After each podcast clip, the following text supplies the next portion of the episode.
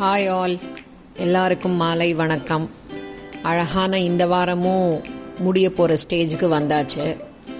எல்லாருமே நவராத்திரி செலிப்ரேட் பண்ணி பூஜா ஹாலிடேஸ் எல்லாம் செலிப்ரேட் பண்ணிட்டு அடுத்த வேலைக்கு அதாவது அடுத்த செலிப்ரேஷனுக்கு எல்லாரும் ரெடி ஆகிட்ருக்கோம் அதாவது தீபாவளிக்கு ரெடி ஆகிட்ருக்கோம் ஸோ நம்மளுக்கு இந்த மாதம் இன்னும் டிசம்பர் வரைக்கும் ஃபுல்லாகவே செலிப்ரேஷன் தான்.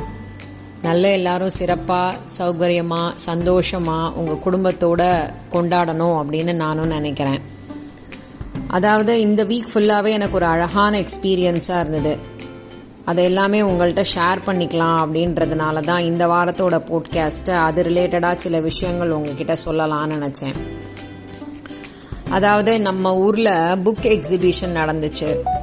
அதுக்கு நான் போகணும்னு ரொம்ப ஆசையாக ஒரு ஒரு கொஞ்ச நாளாகவே ட்ரை பண்ணி ட்ரை பண்ணி கடைசியில் போன சண்டே போயிட்டு வந்தேன். ஸோ ரொம்ப அழகான இடம். நிறைய புக்ஸு ப்ளஸ் ரொம்ப நல்ல கூட்டம் வேறு. நம்ம ஊரில் இவ்வளோ பேர் படிக்கிறதுக்கு இன்ட்ரெஸ்டடாக இருக்காங்களா அப்படின்னு பார்க்கும்போது ரொம்ப ஆச்சரியமாகவே இருந்தது. இதை விட ரொம்ப முக்கியமான விஷயம் என்னென்னா அன்னைக்கு ஈவினிங் வந்து நான் என்னோட டாட்டரோட ஸ்பெண்ட் பண்ணினேன். ஸோ அன்னைக்கு நான் நிறைய புக்ஸ் வாங்கணும்னு யோசிக்கும் போது என்னோட டாட்டர் ரொம்ப உரிமையோட நான் வாங்கி தரேம்மா உனக்கு எல்லா புக்கும் அப்படிங்கிற மாதிரி நான் சின்ன குழந்தையில அவளை ஒரு ஒரு வாட்டியும் ஷாப்பிங் கூட்டிகிட்டு போகும்போது என்னெல்லாம் நடந்துச்சுங்கிறதெல்லாம் ரீவைண்ட் பண்ணி பார்த்துக்கிட்டே நாங்கள் அந்த புக் எக்ஸிபிஷனுக்கு போயிட்டு முடிஞ்ச வரைக்கும் பைசாவை என்னோட டாட்டர்கிட்டேருந்து வாங்கி செலவு பண்ணிட்டேன். ஸோ அதில் வந்து சில புக்ஸ் வந்து நாங்கள் ரொம்ப ஆர்வமாக தேடிட்டு இருந்தோம். அதில் சில முக்கியமான ரைட்டர்ஸோட புக்ஸ் எல்லாமும் ரொம்ப ஆர்வமாக தேடி தேடி கண்டுபிடிச்சி வாங்கினோம். ஸோ இங்கிலீஷ் வாங்கணுமா தமிழ் வாங்கணுமான்னு நிறைய கன்ஃபியூஷன் ஆகி கடைசியில் என்னோட டாட்டர் வந்து எனக்கு ஒரு சஜஷன் கொடுத்தாங்க. நீ நிறைய ரீடு பண்ணுவமா நல்லா படிப்பமா எனக்கு தெரியும். ஆனால் கொஞ்ச நாளாக நீ வந்து வேற ஒரு வேலையில் பிஸியாக இருந்ததுனால படிக்கிறத விட்ட. ஸோ நீ வந்து தமிழையே படிக்க ஆரம்பிச்சு. ஆனால் கொஞ்ச நாளில் அது ரெகுலர் ஆன அப்புறம் நீ இங்கிலீஷ் ட்ரை பண்ணலாம் அப்படின்னு சொல்லிட்டு எனக்கு வந்து ஒரு ஹோம்ஒர்க் கொடுத்துருக்காங்க. வாங்கி கொடுத்த பன்னெண்டு புக்கையும் படித்து முடி அதுக்கப்புறம் நான் உனக்கு இங்கிலீஷில் புக்கு வாங்கி தரேன் அப்படின்ட்டு. ஏன்னா நானுமே சின்ன வயசில் என் குழந்தைங்க புக் எக்ஸிபிஷன் கூட்டிகிட்டு போகும்போது இந்த மாதிரி ஏதாவது வேணும்னு கேட்கும்போது வீட்டில் அவ்வளோ இருக்குது அதெல்லாம் பண்ணி முடி வாங்கி தரேன். அவ்வளோ ட்ரெஸ் இருக்குது போட்டு முடி வாங்கி தரேன். அவ்வளோ இருக்குது சாப்பிட்றதுக்கு அதெல்லாம் சாப்பிட்டு முடி வாங்கி தரேன். அவ்வளோ இருக்கு படிக்கிறதுக்கு புக்ஸ் அதெல்லாம் படித்து முடி புதுசு வாங்கி தரேன். அவ்வளோ இருக்கு கேம்ஸ் வீட்டில் விளையாடுறதுக்கு அதெல்லாம் விளையாடி முடி போர் அடிச்ச அப்புறம் வாங்கி தரேன். இப்படின்னு நிறைய நான் சொன்னதெல்லாம் எனக்கே திரும்ப ரிப்பீட் ஆன மாதிரி இருந்தது. ஸோ அந்த இடத்துல நான் ரொம்ப முக்கியமாக ரொம்ப தேடி தேடி வாங்கினது வந்து சுஜாதா அவர்களோட எழுத்துக்கள் தான்.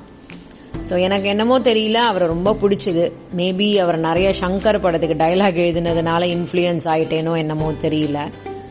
இருந்தாலும் அவரை பற்றி நிறைய படித்ததுனால அவர் சொன்ன சில விஷயங்களை இன்றைக்கி நான் என்னோட போட்காஸ்டில் உங்கள் கூட ஷேர் பண்ணிக்கலாம் அப்படின்னு நினைக்கிறேன். அதாவது அவர் வந்து முக்கியமான பத்து கட்டளைகள் அப்படின்னு சொல்லிட்டு ஒரு பத்து முக்கியமான விஷயங்களை வந்து அவர் சொல்லியிருக்காரு. மேபி இது அவர் எழுதினது வந்து ஒரு இருபத்தஞ்சு முப்பது வருஷம் முன்னாடி இருக்கும்னு நினைக்கிறேன். ஆனால் இன்னைக்கும் அது வந்து நம்மளுக்கு ரொம்ப கரெக்டாக மேட்ச் ஆகுதுன்னு நினைக்கும் போது ரொம்ப ஆச்சரியமாக இருக்குது எவ்வளவு தீர்க்க தரிசியாக அவர் இருந்திருக்காரு இல்லை லைஃப் ஸ்டைல் வந்து எப்படிலாம் மாறிட்டு இருக்கு அப்படின்றத அவர் அவ்வளோ அழகாக நம்மளுக்கு புரிய வச்சிருக்காருங்கிறது அதை பார்த்த அப்புறம் தான் எனக்கு புரிஞ்சுது அதை படித்த அப்புறம் தான் எனக்கு புரிஞ்சுது. ஸோ அதை நான் இன்னைக்கு உங்களுக்கு சொல்கிறேன் நீங்கள் வந்து இதை கேட்டு பாருங்க. கண்டிப்பாக ரொம்ப இன்ட்ரெஸ்டிங்காகவும் இருக்கும். நீங்களும் உங்களோட லைஃபோட அதை ரிலேட் பண்ணிக்கிற மாதிரி இருக்கும். அதாவது ஏதாவது ஒரு விஷயத்துக்கு மேலே நம்மளுக்கு வந்து ரொம்ப நம்பிக்கை வேணும் அப்படின்றது தான் அவர் சொல்கிற முதல் கட்டளை. அதாவது இப்போ கடவுள் இல்லை உழைப்பு இல்லை இயற்கை இல்லை வெற்றி அந்த மாதிரி ஏதாவது ஒரு விஷயத்து மேலே நம்ம வந்து நம்பிக்கை வைக்கிறோன்னா அதுக்கான உழைப்பை நம்ம உண்மையாக போட ஆரம்பிக்கணும். எந்த விதத்துலேயும் அந்த உழைப்பையோ இல்லை அந்த நம்பிக்கையவோ நம்ம சந்தேகப்படவே கூடாது. இல்லை அதை பற்றி கண்டமேனிக்கு கேள்வியும் கேட்கக்கூடாது. இப்போ கடவுள் நம்பிக்கை இருக்குன்னு சொன்னால் கண்மூடித்தனமாக கடவுளை நம்பணும். இல்லை நம்பிக்கை இல்லைன்னா நம்பவே மாட்டேன் அப்படின்னு சொல்லணும். இந்த அறகுறையாக இருக்கிறவங்க தான் எப்போவுமே செம்மையாக மாட்டிப்பாங்கங்கிறது அவரோட அந்த ஃபஸ்ட்டு பாயிண்ட்லேயே எனக்கு புரியுது.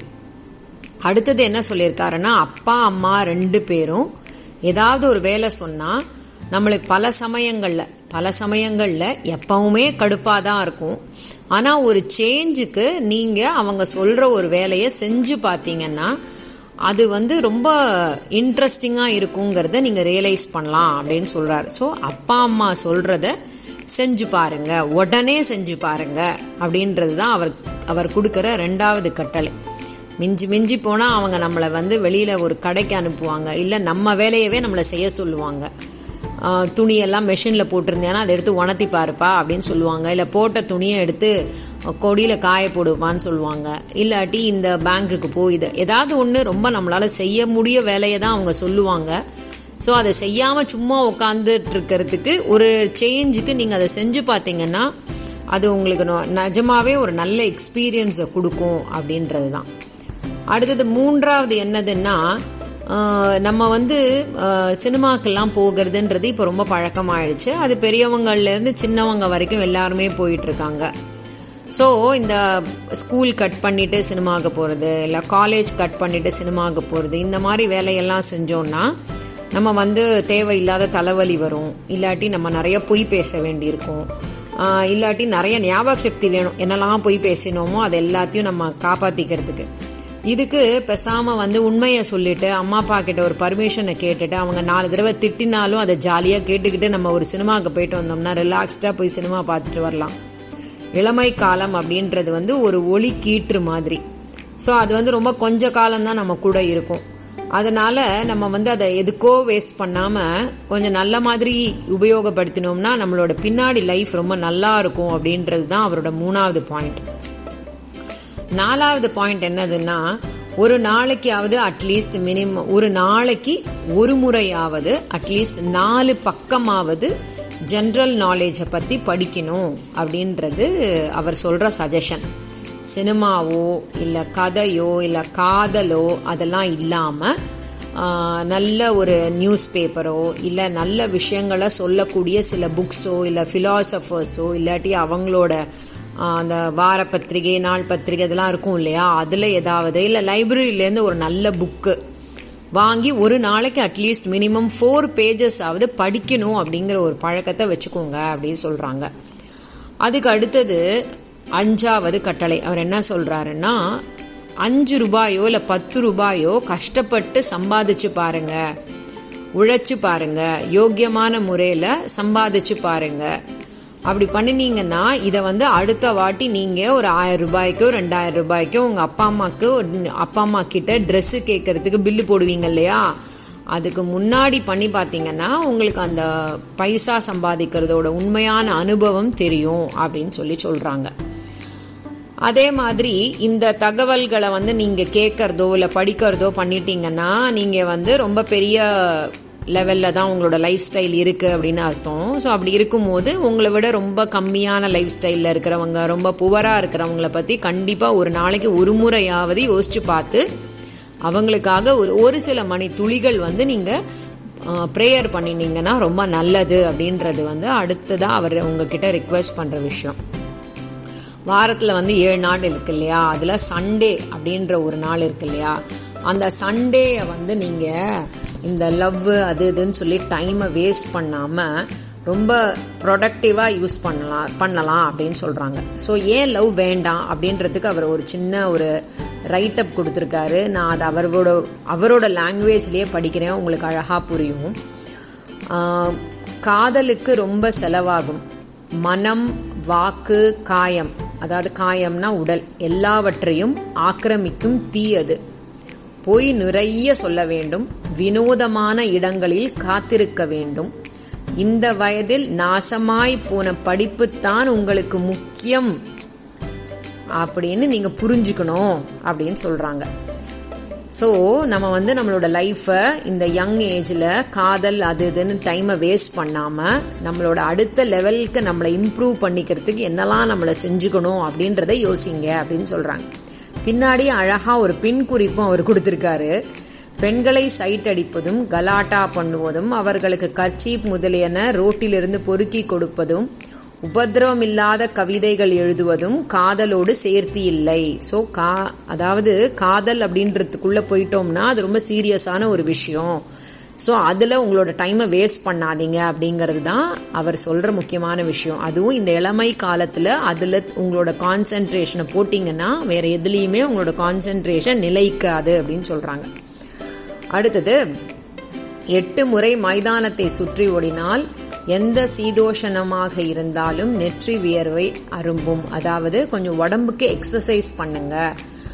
பண்ணினீங்கன்னா ரொம்ப நல்லது. கடிகாரத்துக்கு சாவி கொடுக்கறது இல்லாட்டி சீட் ஆடுறது இதெல்லாம் வந்து உடற்பயிற்சி கிடையாது. அதே மாதிரி நல்ல உடம்பு வந்து கஷ்டப்படுற மாதிரின பயிற்சிகள் நம்ம செஞ்சோம்னா நம்மளோட உடம்பு ஆரோக்கியமானதாக இருக்கும். ராத்திரி நல்லா தூக்கம் வரும். கண்ணா பின்னான்னு எண்ணங்கள்லாம் நம்மளுக்கு வராது. ஒழுங்காக சாப்பிட்டு நல்லாவே இருந்தோம்னா நம்மளோட உடம்பு ரொம்ப சந்தோஷமாக இருக்கும். மனசும் ரொம்ப சந்தோஷமாக இருக்கும் அப்படின்னு சொல்கிறாங்க எங்க வெளியில போனாலும் ஒன்பது மணிக்குள்ள வீட்டுக்கு வந்துருங்க. அது ரொம்ப நல் ரொம்ப முக்கியமான ஒரு பிரின்சிபலாகவும் ஒரு டிசிப்ளினாகவும் இருக்கணும்னு சொல்றாங்க. இப்பெல்லாம் வந்து ஒன்பது மணிக்கு தான் எல்லாரும் வெளியிலேயே கிளம்பி போறாங்கன்றது ஒரு பக்கம் இருந்தாலும் எங்கே வெளியில போனாலும் ஒரு ஒரு டைம் லிமிட் வச்சுக்கோங்க. அந்த டைமுக்கு மேல வெளியில சுத்துறதோ இல்லை நைட்டு ஃபுல்லா வெளியில இருக்கிறதோ இல்லை வீட்டுக்கு வராம வெளியில போய் இருக்கிறதோ அந்த மாதிரி வேலையெல்லாம் செய்யக்கூடாது. செஞ்சோம்னா நம்மளோட நம்மளோட லைஃப் ஸ்டைலே மாறி போயிடும். அதை தொட்டு இருக்கிற எல்லா விஷயங்களும் மாறி போயிடும் அப்படின்னு சொல்லி சொல்றாங்க. அதே மாதிரி ஒரு மணி நேரமாவது நம்ம என்ன செய்யணும்? நம்மளோட புக்ஸ் ஏதாவது படிக்கணும் அப்படின்னு சொல்லி சொல்றாங்க. அடுத்தது ரொம்ப முக்கியமான விஷயம் சொல்லியிருக்காங்க. படுக்க போகும் முன் பத்து நிமிஷமாவது அம்மா அப்பா அண்ணன் தங்கை யார் நம்ம கூட குடும்பத்தில் இருக்காங்களோ அவங்களோட பேசுறது ரொம்ப ரொம்ப நல்லது. பேசணும் அப்படின்னு உடனே ஃபோன் எடுத்துக்கிட்டு உங்களோட லவ்வர் கிட்ட போய் பேசக்கூடாது அப்படின்னு அவர் சொல்கிறார் அதுக்கு பேச வேணாம் அப்படின்றாங்க.